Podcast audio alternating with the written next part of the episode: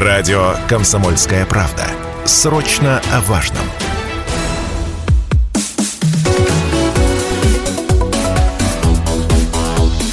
Тема дня. Мы продолжаем эфир на радио «Комсомольская правда» Челябинск. У микрофона Алина Покровская. Переходим к обсуждению, друзья, новой темы. Та, которая была очень ярко отразилась на информационной повестке нашего региона. В частности, говорим про электросамокаты.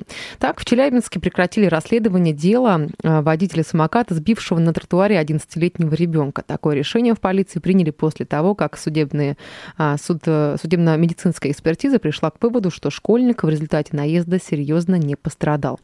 Напомним, инцидент произошел в Челябинске в середине августа этого года, и, по словам матери пострадавшего а, мальчика, электросамокат с двумя парнями неожиданно налетел на группу школьников, шедших по тротуару. То есть парни никого не трогали, шли себе спокойно, гуляли в прекрасную а, августовскую погоду летнюю, и вот такой инцидент произошел. При этом ехавшие на нем молодые люди даже не пытались уйти от столкновения, и одного из а, мальчиков транспортное средство повалило на тротуар. И когда ребенок оказался на земле, лихачи вместо того, чтобы помочь, бросили детям вот такие фразы, мол, что вы тут ходите посреди дороги.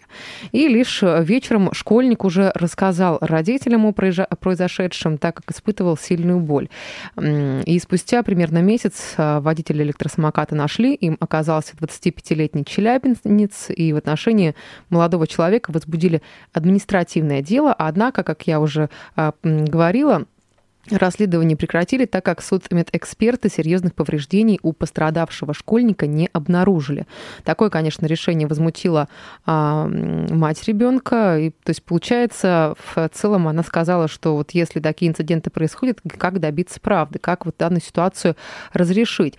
А, впрочем, а, самокатчик все-таки не ушел от наказания, отмечают в местном а, ГИБДД за то, что он ехал на самокате с пассажиром, а, и вот в целом такую ситуацию ситуацию, такая она произошла по эм, в данном случае Южноральцу придется заплатить 800 рублей штрафа. Ну и я думаю, что сейчас э, в правовом аспекте вот подобного инцидента и подобных случаев нам поможет разобраться управляющий э, главный юрист юридической фирмы «Спецюст» Александр Целых. Александр, здравствуйте. Как слышно студию? Добрый вечер, слышу хорошо. Э, к нашим радиослушателям хотелось бы сейчас обратиться, друзья. Вот как вы считаете, какие меры необходимо предпринять для, до, э, для минимизации вот э, данных инцидентов, ситуации, а, может быть, в аспекте законодательном, или а, вот какие-то еще моменты, которые поспособствуют тому, что количество травматизации пешеходов из-за самокатчиков, оно будет уменьшаться. Сейчас мы, конечно, понимаем, что уже сезон а, сходит на нет, но в целом если говорить про статистику и показатели лета, в информационной повестке очень много было а, публикаций про вот подобного Э, ряда инцидентов. Можете высказывать ваше мнение. Телефон 7000 ровно 95,3. Вайбер, WhatsApp доступны 8 908 0953 953. Александр, ну вот сплошь и рядом, как я уже повторюсь, подобные инциденты происходили в Челябинске в этом году. Вот э, каков исход таких ситуаций? А если такое происходит, то что необходимо прежде всего зафиксировать, чтобы вот добиться справедливости, может быть, финансовой компенсации? Ну, прежде всего, необходимо вызывать сотрудников ГИБДД, чтобы они оформляли это происшествие, да, а последствия этого происшествия зависят от того, какой вред причинен здоровью. То есть есть степень вреда здоровью, легкий вред, средний вред и тяжкий вред здоровью. А, но даже бывают случаи, когда вред здоровью по таким категориям не причинен, то есть нет вреда здоровью формально, формального, да, но даже в этом случае можно требовать э, компенсации морального вреда. То есть подчеркну, что в любом случае, даже если врачами не установлена категория вреда здоровью, компенсацию морального вреда можно требовать в любом случае. Угу. Но насколько... И в данной ситуации, да. и в данной ситуации вот э, мама этого мальчика вправе предъявить требования вот этому значит, виновному лицу о компенсации морального вреда в досудебном порядке, потом в судебном порядке, либо сразу, э, сразу в судебном порядке. То есть предъявить суд требования, иск, исковое заявление о взыскании суммы компенсации морального вреда. И суд, э, суд должен вот эту сумму взыскать. О каких суммах идет речь? О, то есть какая-то есть? Сумма, сумма строго индивидуальная, то есть это все зависит, все зависит от, э, значит, э, от того, кто потерпевший, каково его положение, имущественное, социальное и так далее, как, какую степень вреда здоровью был причинен. Э, соответственно, тут единой, единой градации по сумме нет. Суд устанавливает сумму по итогам рассмотрения всех обстоятельств дела.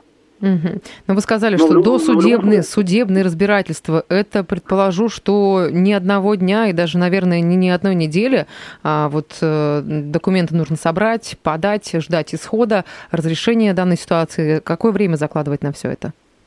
Ну, и, еще раз подчеркну, что э, досудебный порядок – это право, это право потерпевшего, то есть претензии до суда. Угу. Можно сразу в суд обращаться, э, минуя досудебный претензионный порядок. Но часто бывает так, что предъявив письменную претензию, правильно мотивированную, оформленную юридически грамотно, потерпевший, э, точнее, виновное лицо соглашается с претензией и добровольно выплачивает суммы, которые указаны в претензии. А если не соглашается, тогда можно идти э, в суд и уже в суде доказывать вот эту сумму и изыскивать э, эти требования в судебном порядке. Но как подобные ситуации разрешаются? Есть какая-то статистика, вот, э, может быть, практическая составляющая, когда такие инциденты происходят, то есть случаи наездов электросамокатчиков на а, пешеходов, которые в целом ничего не ожидают, никаких вот столкновений, вот подобных а, ситуаций, как они разрешаются? Насколько позитивно и положительно а, вот с точки зрения того, кто подает в суд? Ну, разрешается в пользу потерпевшего, то есть угу. компенсация морального вреда взыскивается судом вопрос в размере этого вреда. То есть э, суды по-разному подходят э, к установлению размера этой компенсации, э, которая зависит, э, так, э, в частности, от имущественного социального положения потерпевшего и от степени вреда здоровью, который был э, причинен потерпевшему. Сейчас к нам пришел вопрос в вечернюю редакцию. Также напомню, контакты студии 7000, ровно 95 и 3, телефон прямого эфира, друзья. 8 908 09 53953, Вайбер и WhatsApp также доступны. Можете высказываться по теме. Сегодня мы говорим об электросамокатах, о тех инцидентах и ситуациях, которые происходили в летний период. И вот сейчас отголоски также а, приходят разрешение вот а, столь сложных а, моментов юридических, законодательных. Да, вот рассказываем, сегодня мы обсуждаем ту историю, которая произошла относительно недавно, а, в середине августа 11-летнего ребенка сбил электросамокатчик, им оказался 25-летний молодой человек, которого нашли, а, заставили заплатить штраф 800 рублей, но в целом какой-то другой компенсации а, мать 11-летнего ребенка не получила. Вопрос вот слушайте, Александр, вам я его переадресую. Если сбивает электросамокат, что необходимо зафиксировать на месте происшествия с самокатом, мопедом или велосипедом? Вопрос от Александра пришел. А, зафиксировать, ну, не, э, желательно сразу провести фото-видеофиксацию этого происшествия и его последствий и незамедлительно вызвать сотрудников ГИБДД, чтобы они прибыли на место происшествия и составляли бы все акты, протоколы фиксации этого э, происшествия. Необходимы ли очевидцы? То есть люди, которые бы тоже... Желательно, это... да. Э, э, желательно бы также, если есть возможность, конечно, записать контакты, фамилия, имя, отчество, контакты свидетелей, очевидцев этого происшествия, чтобы потом в случае какого-то спора по каким-то обстоятельствам можно было привлечь этих свидетелей, которые бы подтвердили фактические обстоятельства этой ситуации. Mm-hmm. Вот я, я еще дополнил, вот, дополнил свою позицию, да, о том, что э, помимо компенсации морального вреда, который можно взыскать в любом случае, да, даже если нет, не, не причинен вред здоровью, в случае, если установлен вред здоровью легкой, средней или э, тяжкой, тяжкой степени, в этом случае можно требовать еще компенсации вреда здоровью, то есть это расходы на лечение, расходы на потерю трудоспособности, расходы, затраты там, на лекарства э, и так далее. Угу.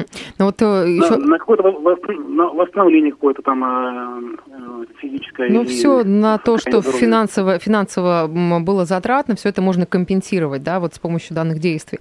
А, вопрос такой пришел, есть ли какие-то нюансы, которых э, знает только юрист? Как увеличить шансы на победу в суде? Ну, опять же, это грамотно фиксировать все детали происшествия, фото-видеофиксация, э, записывать свидетелей, и потом уже значит, э, в административном порядке или в судебном порядке правильно мотивированно предъявлять требования виновному лицу. А, вот а, про а, Госдуму хотела бы момент уточнить. Не так давно тоже это, по-моему, вопрос и информационная повестка была весенне-летнего периода. В Госдуме предложили ужесточить ответственность для владельцев электросамокатов, обязав ставить их на учет и получать госномера. То есть депутаты разработали поправку о государственной регистрации транспортных средств, и согласно которым владельцы средств вот этих СИМов, средств индивидуальной мобильности, должны в течение нескольких дней при приобретения самоката поставить его на учет там через портал госуслуги. Но я так понимаю, это в личное, про личное пользование идет а, вопрос. Вот как вы считаете, может ли вот данные поправки, законопроект снизить статистику ДТП с участием электросамокатов? Я не думаю, что это снизит значит, последствия этих происшествий, поскольку ну, представляете, какое количество электросамокатов да, в России сейчас используется. И просто, видимо, физически и технически невозможно будет применить именно регистрационный режим. Другое дело, вот я бы хотел вернуться к конкретному случаю, который в августе произошел, который вы озвучивали, да. Uh-huh. Здесь еще необходимо внимательно посмотреть, правильно ли сотрудники ГИБДД квалифицировали это происшествие. Возможно, есть более тяжкий состав, это, значит, э, который КУАПом предусмотрен, это не предоставление преимущества пешеходам, да, и там штраф более высокий, он тоже, он относительно небольшой, но выше, чем 800 рублей. Там штраф идет э, до 2,5 тысяч рублей. Возможно, здесь стоило э, ГИБДД применить именно этот состав, что эти электросамокатчики не предоставил преимущество пешеходам, за которые предусмотрен штраф, более высокий штраф.